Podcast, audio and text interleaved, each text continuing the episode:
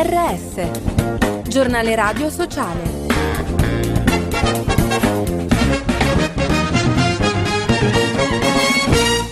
Bentornati all'ascolto del giornale radio sociale in studio Giuseppe Manzo. No all'autonomia, le associazioni lanciano l'allarme sulla riforma Calderoli per le ragioni del Mezzogiorno e non solo, il servizio di Anna Monterubianesi. L'approvazione dell'autonomia differenziata in Senato provoca reazioni ostili nelle associazioni sul rischio di un maggiore divario tra il Nord e il Mezzogiorno. Secondo Lauser siamo di fronte allo stravolgimento dei principi e dei valori contenuti nella Carta Costituzionale che afferma che la Repubblica sia unica e indivisibile. Anche Fisciolus lancia l'allarme. L'assenza di risorse dello Stato, lasciando tutto a quelle territoriali, non consentirà di garantire i servizi minimi, aumentando di fatto le disparità territoriali e tra i cittadini. L'ora del boia. Nei giorni scorsi in Iran sono state eseguite due condanne a morte dopo processi irregolari. Le vittime sono un manifestante di 23 anni con disabilità mentale e un appartenente alla minoranza kurda. Secondo Amnesty International è stato raggiunto un nuovo picco di crudeltà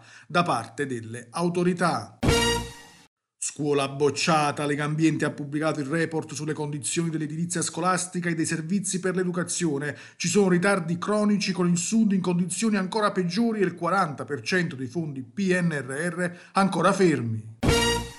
A difesa degli ultimi, la Croce Rossa italiana ha attivato anche quest'anno l'unità di strada per le persone senza dimora alle prese con il freddo. Ascoltiamo Rosario Balastro. Il problema non è il freddo, il problema sono le persone che stanno per strada, che vivono una vita notturna quasi misconosciuta da tutti noi che di giorno andiamo a lavorare o andiamo in giro. Non la conosciamo, allora il fatto che la gente non abbia la dimora, non abbia una vita come tutti quanti, è questa la vera emergenza, è questo quello che si deve fare per cercare di restituire la dignità a delle persone che come tali non dovrebbero averla mai persa. L'uomo elastico, questo è il titolo della storia, scritta da Nunzio Bellino e Giuseppe Cossentino per Antea Edizioni, si appresta a fare il suo ingresso a Casa Sanremo Writers 2024, una graphic novel, come potente voce contro il bullismo, la discriminazione, la violenza e il razzismo.